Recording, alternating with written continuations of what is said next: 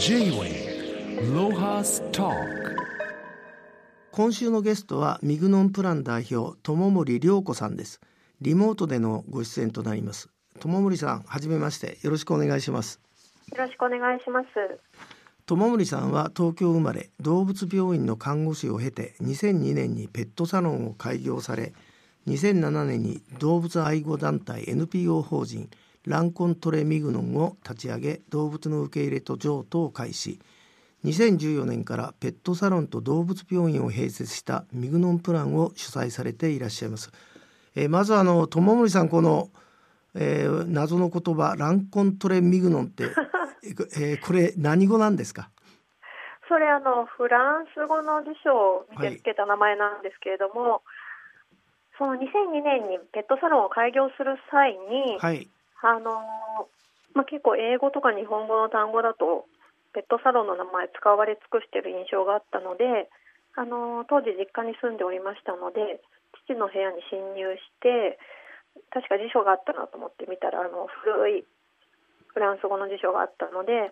それで、えっと、犬だとなんだろうとかっていろいろ探してたら結局ミニオンがやっぱり可愛らしいとかそういう意味だったのでそれでペットサロンミグのあのミニオンをちょっとローマ字読みしてミグノンってつけたんですけれども、はい、ここの頭のランコントレは何なんですか？それはですねそれも結局また同じ辞書から探しましてその動物をレスキューするとかかくまうみたいな意味の言葉はちょっと違和感があったのであの何かもうちょっと自分の活動にフィットする言葉がないかなと思った時にそのランコントレ遭遇するとか出会うっていう意味だったのでその動物と人とのその出会いの場を提供するっていう意味ですごく合ってるかなと思ってややこしかったんですけどその名前にしました。なるほど。はい。J-Way ロハスタえーと、2月22日は猫の日っていうことだそうですけども、はい、ちょっとあの猫の現状について伺いたいんですがいろいろあの、まあ、人気がいろいろあると思うんですけど今現在人気のある猫ってどういう猫なんですか？そうですね。やはりあの猫って犬と違って大きさのバリエーションがあんまりないのでどうしても見た目で特徴があってわこれ純血種だっていうのが日本の場合人気が出やすくて今はあのスコティッシュホールドっていう耳が折れている猫種とかあとマンチカンとかミヌエットっていう短足の猫が流行ってますね。そそういうあの短足とか耳が折れてる猫っていうのはあの飼っていく上で何か問題とかあるんですか？そうですね結局奇形なのででその耳が折れてる猫にしろ短足の猫にしろまだ非常に実は歴史が浅くてあの30年も経ってないのかな？たまたま耳があの軟骨の奇形で折れ曲がって生まれた猫がいてでそういう子たちを近親交配していって定着させたのがそのスコティッシュホールドで短足の猫もそういうふうに作られているので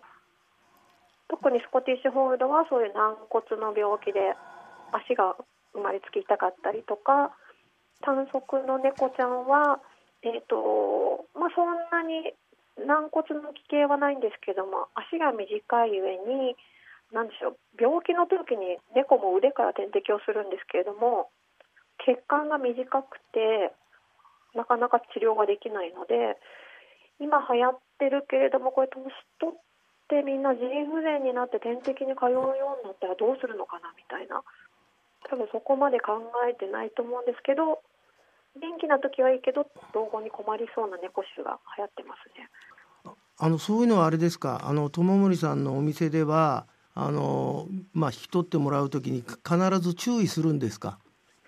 結構あのしつこく注意をしてそういうリスクをあの分かった上で管理してもらうようにしてます。J-Way ロハスタ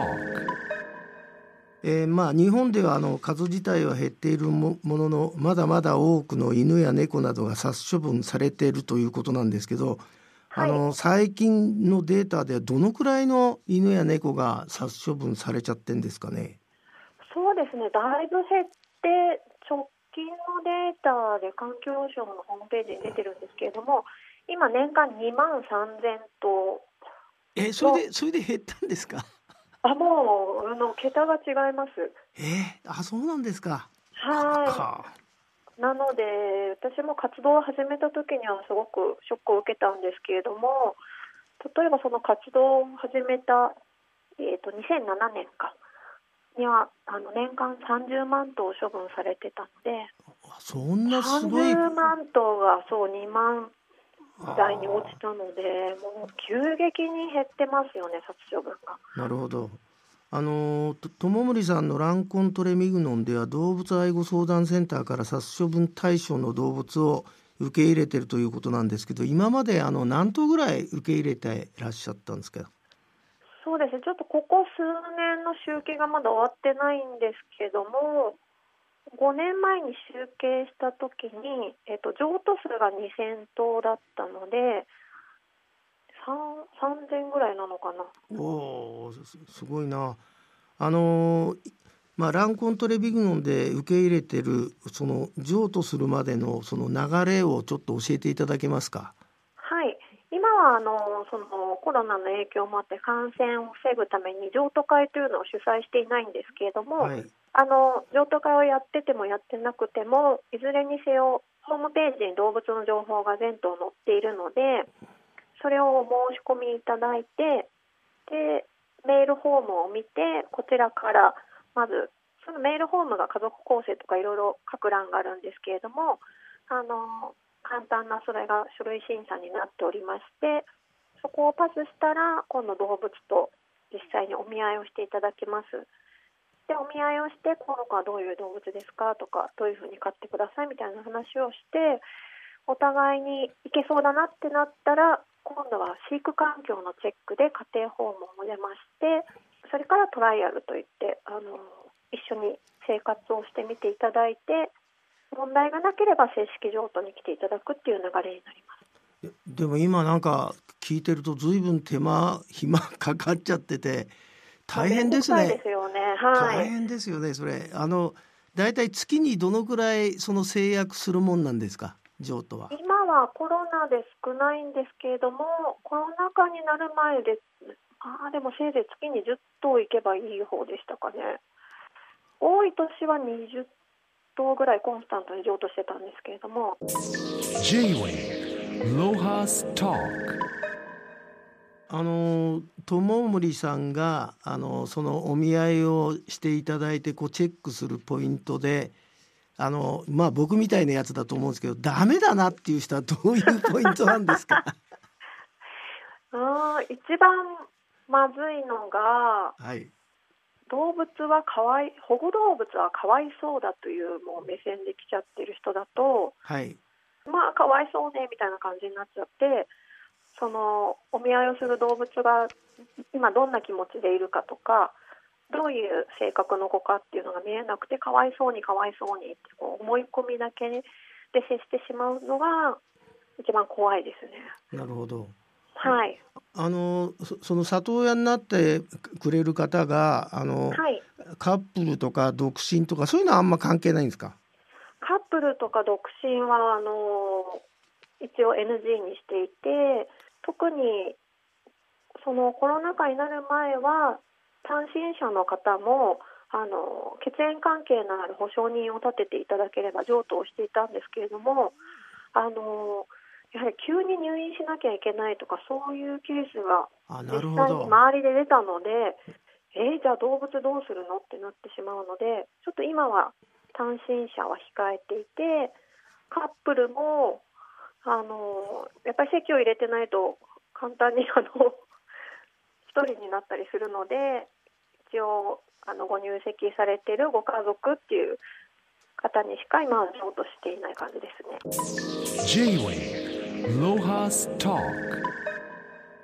あの日本のペットショップでは海外では考えられないことっていうのは結構あるというんですけどもちょっと具体例を教えていただけますか？はい、まずそのペットショップああいう子犬子猫を展示販売してない国が増えているというかが多いので海外の方が日本に来るとまずショックを受けますショーケースに子犬子猫を値段張って親から引き離して入れてるってものすごく野蛮なことであの見てもう見たくないっていう人が結構多いですね。はい、私たちはね子供の時から知ってるのでなんか八百屋さんと同じような感覚で犬猫が並んでるなって見過ごしてますけどあの非常に違和感を覚える方が多くてで実際にあの法律でそういう展示販売があの制限されている国も多いので、まあ、日本は残念ながらちょっと遅れている感じですね。あの日本で動物愛護法っていうのが5年に一度変わるというんですけど、はい、どんな変遷があるかちょっと教えていただけますか？そうですね5年前というか、えっと、もうだいぶ前になるんですけど前前回の改正では、えっと、夜間の展示販売とインターネット通販が禁止になったのであの夜中まで開いてるペットショップであの酔っ払った勢いで子犬買っちゃったみたいなのができなくなったのとあのネット通販で購入してそれが空輸されてくるみたいな。動物に負担が多い方法はやりづらくなったんですけれども、えーと、直近の法改正では生後8週例未満の子犬子猫を親から引き離して販売することができなくなったのでどうしてもあの皆さん幼くて小さい動物を欲しがるのであのもう離乳したらすぐ親から離して売ってしまおうみたいな流れだったのがちょっとそれがやりづらくななるはずですね。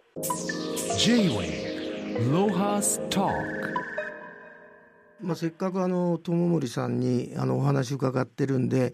友森さんがこういうふうにしたいっていうあのなんか動物愛護法があったら遠慮なく教えていただきたいんですけど。ですねあの毎回その法改正のタイミングであの署名集めをしてるんですけれどもその要望書の中に入れて通らないのが、えーと、今多頭飼育が問題になってるのでその多頭飼育の届け出制と制限とあと飼い主の免許制結局ちょっとかあの飼えなそうなこの人犬を飼うの無理だろうなっていう人が飼ってしまって結局飼いきれずにっていうことが多いので、あの命を預かるわけですからある程度の講習会を受けたりとかあと審査を受けて免許を取得してから動物を手に入れるっていう方法になればもう少しこの不幸の連鎖が減るかなっていうふうにはずっと思っています。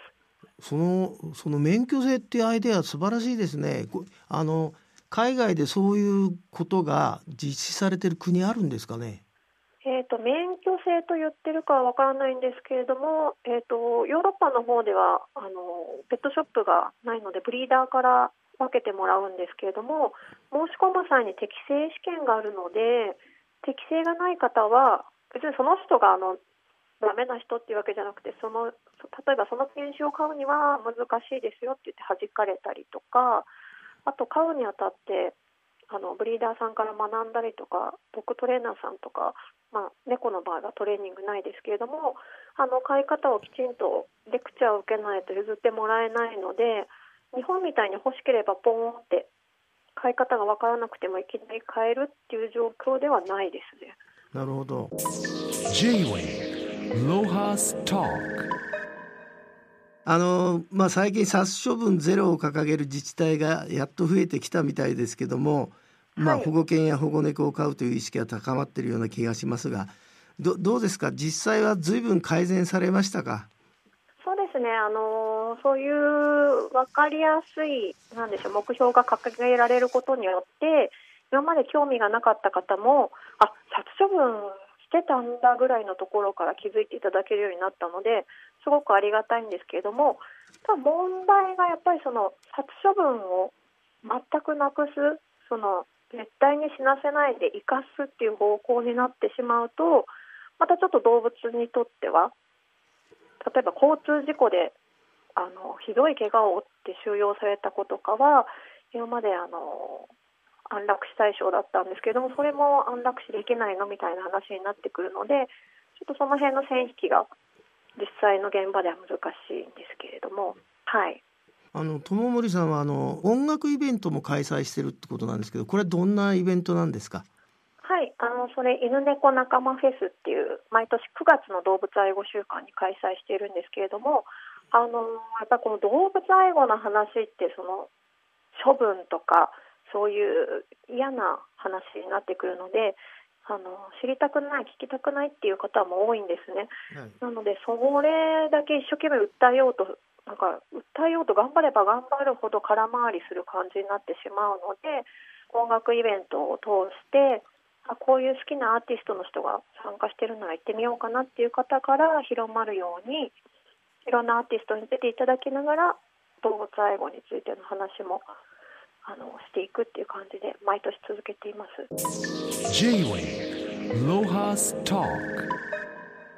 まあ、友森さんはペットサロンと動物病院の経営をやってらっしゃる動物保護と譲渡活動。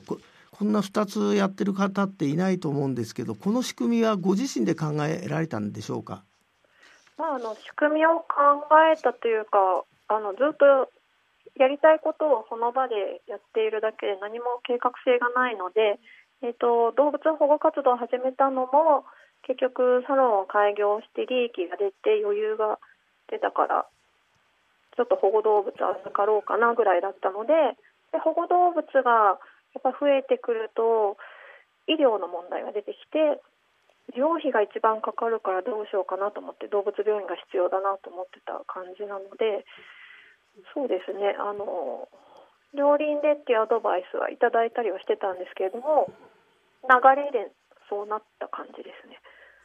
あの今後はあのこの仕組みで進むのか何かプランがありましたら教えていただきたいんですけど。そうですね私がその保護活動を始めた1415年前とだいぶ状況が変わってきていて今保護動物も高齢化が進んでいるので昔みたいにたくさん保護してたくさん譲渡っ